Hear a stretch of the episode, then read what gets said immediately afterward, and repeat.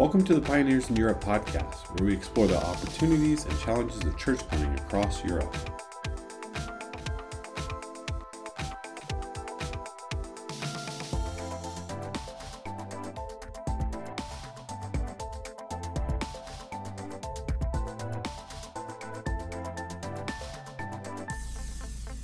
All right, well, today we're joined by two people working in London, and we are joined by Andrew and Kefas. Welcome, Andrew and Kefas.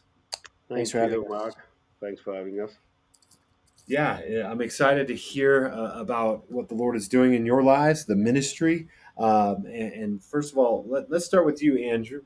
Tell us about your story a little bit and how you found your way to London. Well, it's definitely an adventure. I was working as a teacher overseas. And as I was working overseas within the Middle East, I felt a burden to basically be reaching people who were outside of the Middle East, where there was just more freedom to declare the gospel, to share about who Jesus was.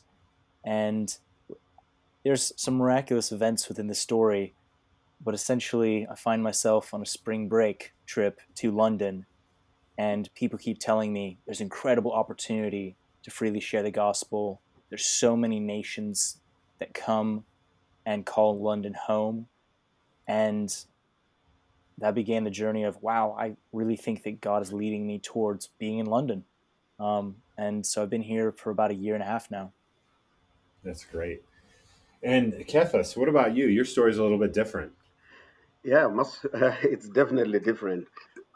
I found myself in London in response to a burden by my church denomination, which was founded by missionaries from Britain, anyway, in 1904. So kind of my church denomination came to the realization that it would seem this nation that was fervent and was a missionary-sending nation suddenly has gone cold. And what the church was hearing about the state of the gospel wasn't encouraging. And the church decided, after prayer, that they would send someone there to cooperate and work along with Pioneers UK members in London, particularly to see how the work of the Lord can be furthered to reach the many nations that they heard were coming to the UK.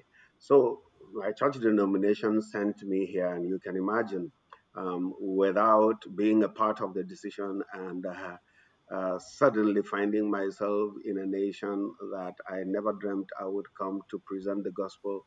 It was quite a challenge, but yeah, here we are. God has been faithful in starting his work, and I've church planted after about 6 years now. We're in our 7th year, yeah. Wow, yeah. I love that we have both of you on this call from different nations and now in London, which is really a city of nations. And it's a massive city. It's one of the premier cities in the world. But tell us a little bit about just the nations that are represented in London and the opportunity that is there for you guys. Well, I was speaking to a friend recently, and I think his word for London was diversity. And I was thinking about it more and more, and then I remembered it's just I run into people from everywhere in the world. Their parents might have lived somewhere else, and they moved here. And it's about 40% of people here, their background is not English, British. And so it's a place of melting pot. Most of the time, I can't guess where someone might be from because there's just an incredible diversity of people. Yeah, I agree with Andrew completely because that's been my experience also. For me, the word that has best described the people in London has been a melting pot, because I've met people from nations of the world that I had never heard. And I've run into circumstances, different cultures that I've never known existed, which have posed a challenge even in how to approach people. So yeah, London is It's a microcosm of the whole world. It's the place where it would seem you can meet the whole world, find represented. Yeah. And did I read there's about 10 million people in that city? Is that correct? Yeah, something like that. Yeah, within that region. So, Kefas, you told us, you mentioned how missionaries had been sent to your country long ago, and then about 100 years later, now the need is back in London. So talk to us a little bit. You mentioned there's a lot of nations, but there's also just kind of British culture. So I imagine there's a lot of challenges, different resistances to the gospel as you do your work. What are some of the resistances and challenges that you face on a daily basis in London? Yeah, you're right, Mark. In coming to the United Kingdom, my assumption leaving Nigeria was I was going to come to a country where I will meet typically just British English people, since the assumption is London is a city of the English people and the capital city of United Kingdom. So I thought it would be easy dealing with just one culture. So I found myself in a city that each morning you could go out on street evangelism and meet people from different cultures, and you would meet different people, which makes it difficult for you to adequately be prepared for how to present the gospel. So if you are thinking, okay, this is the best way to approach a person from a particular culture, the next day you meet someone from a different culture who is just opposite to the person you had interacted with and you thought you are getting to understand the previous day. And then I found out that trying to reach the English people here, I wasn't prepared for the typical English culture. Coming from Africa and Nigeria, where you would boldly meet a person on the street and confront him about spiritual issues. I was kind of shocked to find that was considered very offensive, and that was forward. So I had to kind of rethink my whole idea about presenting the gospel and engaging in discussions with people. And I had nasty experiences, but some were understandable. So it took time for me to outgrow some of these approaches I had in Nigeria and in the African nations in applying them here. It's not been easy. So it's been pretty difficult. Yeah. Thanks. It's a pretty intense challenge. Right. Yeah. What about you, Andrew? You've been there a year and a half. What are you seeing in that time? Well, I think this might be best described through one of my conversations I had with a Moroccan guy in his 20s on the street in a busy market area. His name's Nabil. And he approached me. I was giving out some free gospel literature, Gospel of John.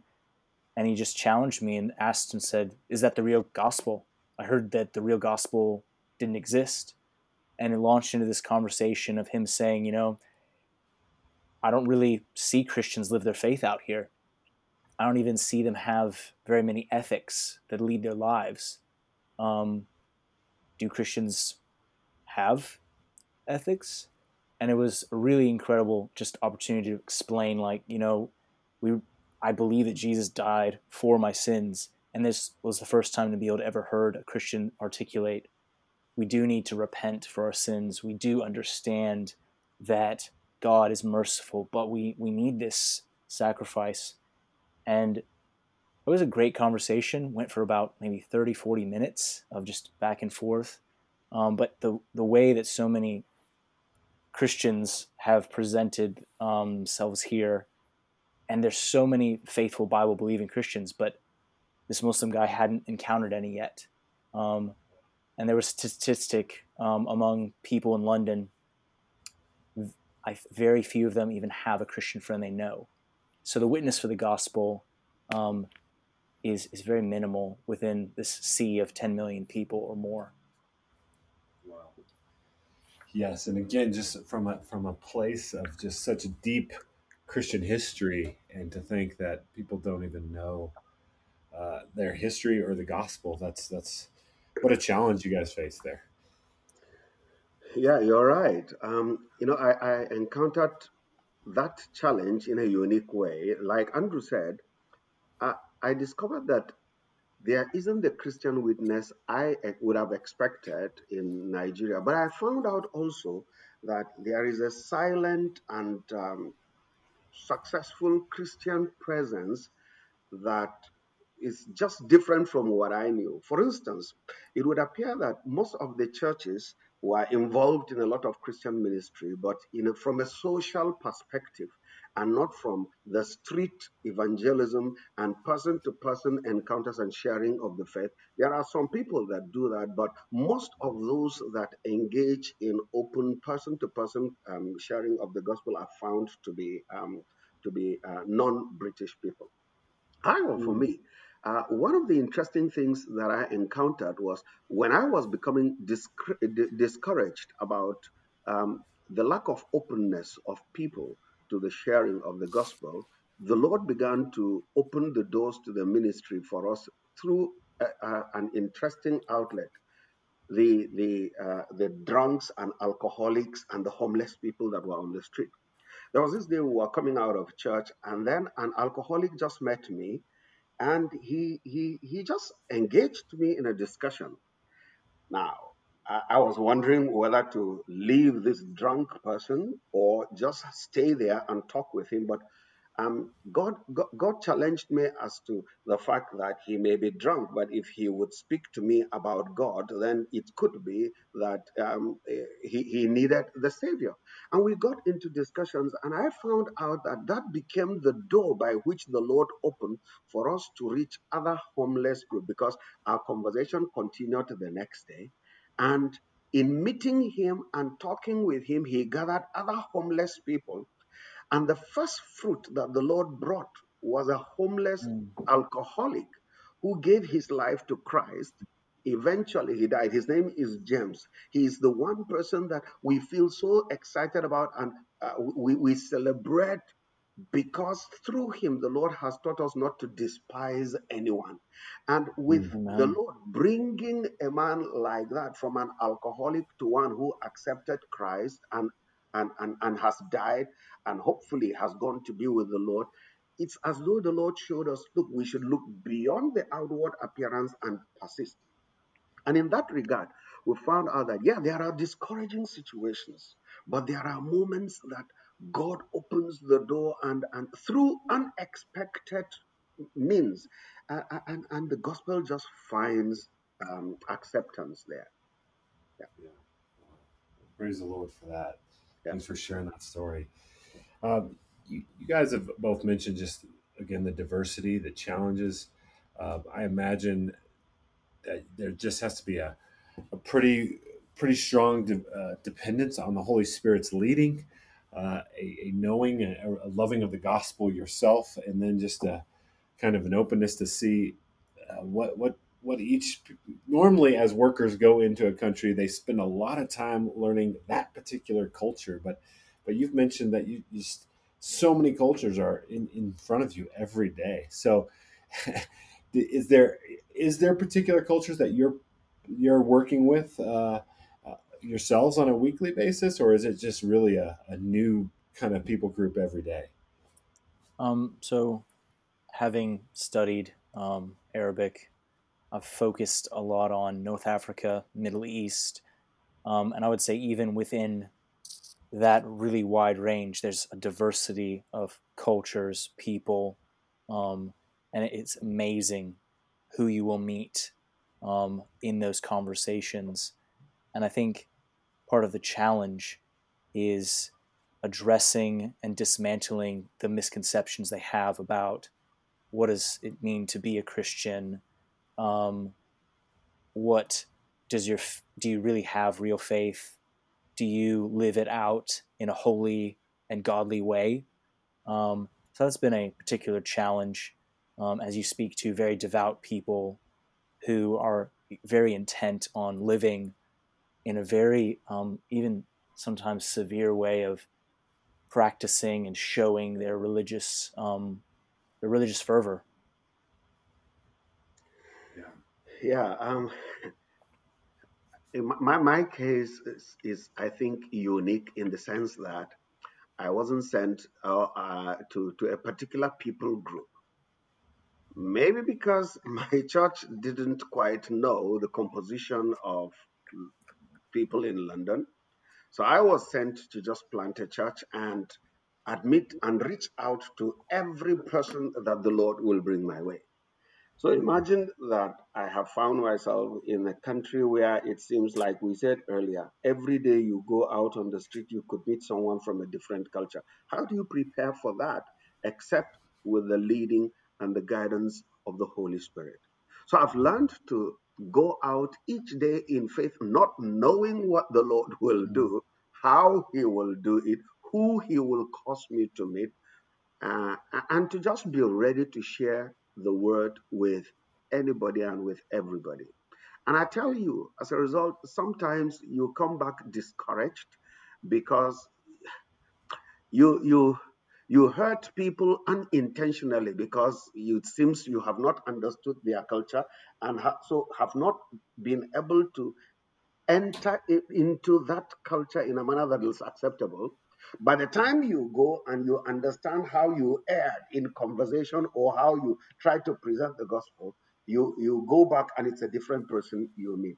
But as I depend on the Holy Spirit, as I rely on him, I find him helping more and more with conversations on a daily basis. The Lord has had to kind of teach me afresh and anew.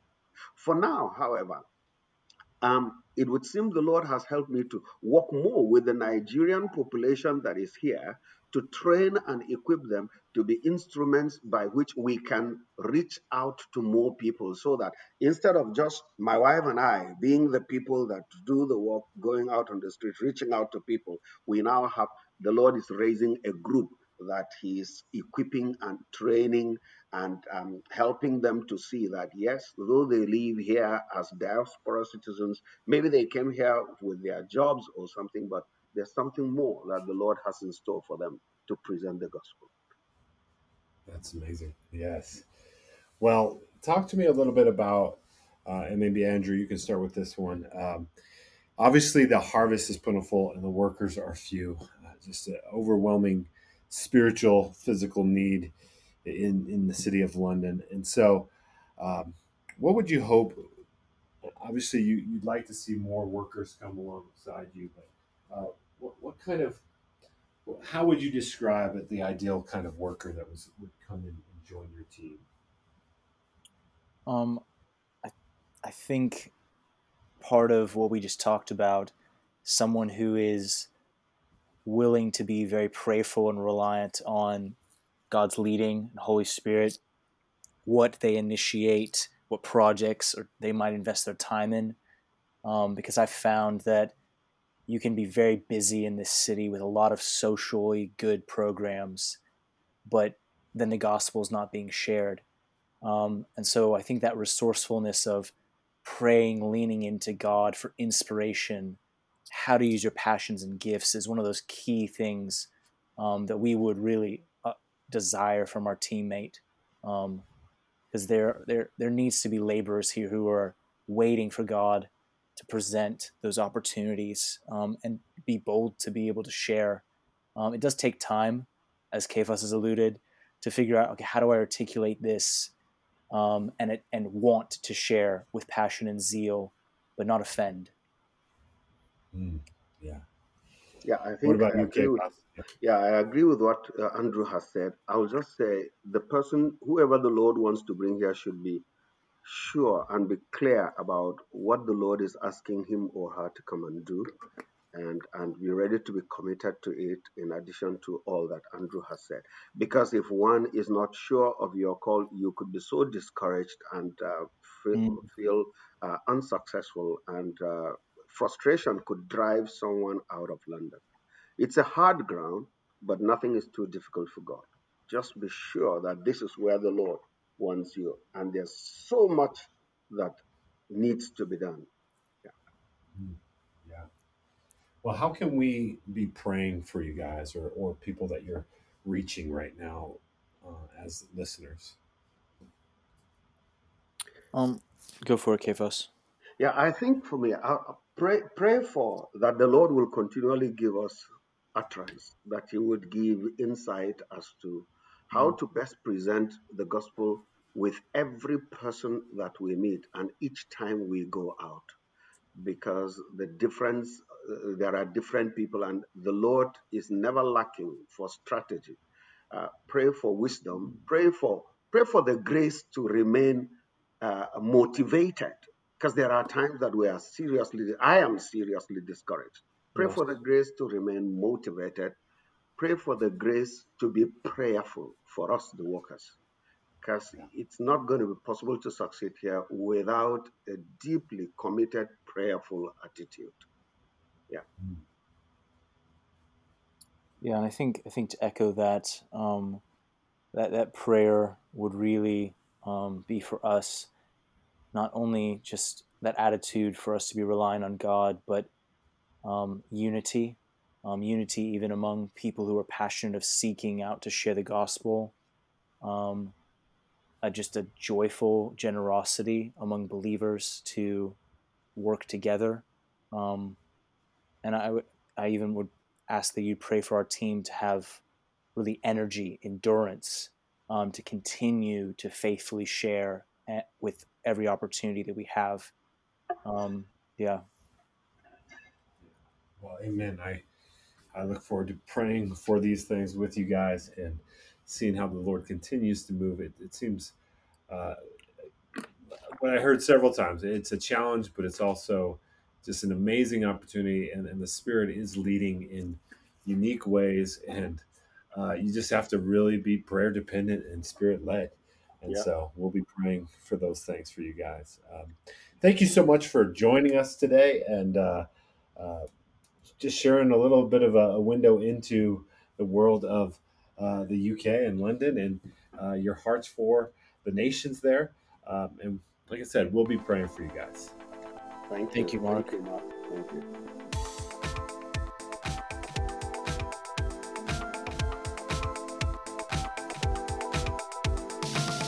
Thanks for listening today. Be sure to check out our website, pioneersineurope.com, where you can explore how the Lord might use you for His glory amongst the people.